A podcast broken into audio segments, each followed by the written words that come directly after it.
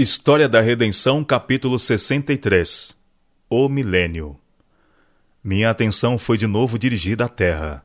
Os ímpios tinham sido destruídos e seus corpos mortos jaziam em sua superfície.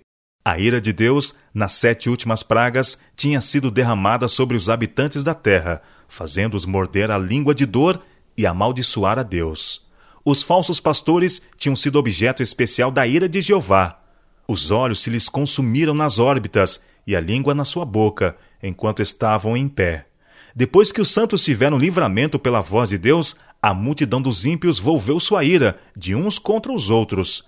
A terra parecia ser inundada com sangue, e havia corpos mortos de uma extremidade dela à outra. A terra tinha a aparência de um deserto solitário. Cidades e vilas, derribadas pelo terremoto, jaziam em montões. Montanhas tinham sido removidas de seus lugares, deixando grandes cavernas.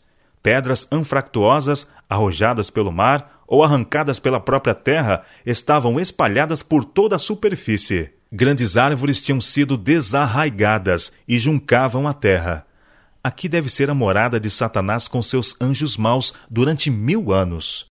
Aqui estará ele circunscrito, para errar para cá e acolá, sobre a revolvida superfície da terra e para ver os efeitos de sua rebelião contra a lei de Deus. Durante mil anos ele poderá gozar do fruto da maldição que ele determinou. Circunscrito apenas à terra, Satanás não terá o privilégio de percorrer outros planetas para tentar e molestar os que não caíram.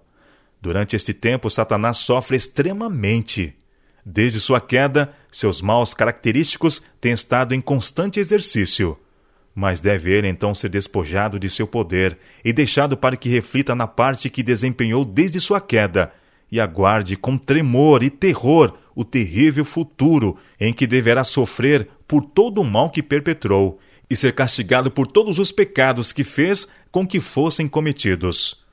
Ouvi aclamações de vitória dos anjos e dos santos remidos, os quais ressoavam como dez milhares de instrumentos musicais, porque não mais deveriam ser molestados e tentados por Satanás, e porque os habitantes de outros mundos estavam livres de sua presença e tentações. Vi então tronos, e Jesus e os santos remidos sentarem-se sobre eles, e os santos reinaram como reis e sacerdotes para Deus. Cristo em união com seu povo, julgou os ímpios mortos, comparando seus atos com o código, a palavra de Deus, e decidindo cada caso segundo as obras feitas no corpo. Então designaram aos ímpios a parte que deverão sofrer, segundo suas obras. Isto foi escrito defronte de seus nomes no livro da morte. Satanás também e seus anjos foram julgados por Jesus e os santos. O castigo de Satanás deveria ser muito maior do que o daqueles a quem ele enganara. Seu sofrimento excederia ao deles a ponto de não haver comparação. Depois que todos aqueles a quem ele enganara houverem perecido, Satanás deverá ainda viver e sofrer muito mais tempo. Depois que se concluiu o juízo dos ímpios, no final dos mil anos, Jesus deixou a cidade, e os santos, bem como um cortejo da hoste angélica, o acompanharam. Jesus desceu sobre uma grande montanha, a qual, logo que seus pés a tocaram, se partiu de alto a baixo, e se tornou uma grande planície.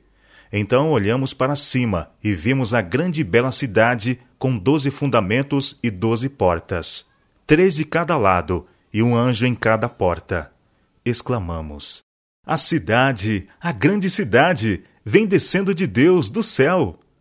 E ela desceu em todo o seu esplendor e deslumbrante glória e fixou-se na grande planície que para ela Jesus havia preparado.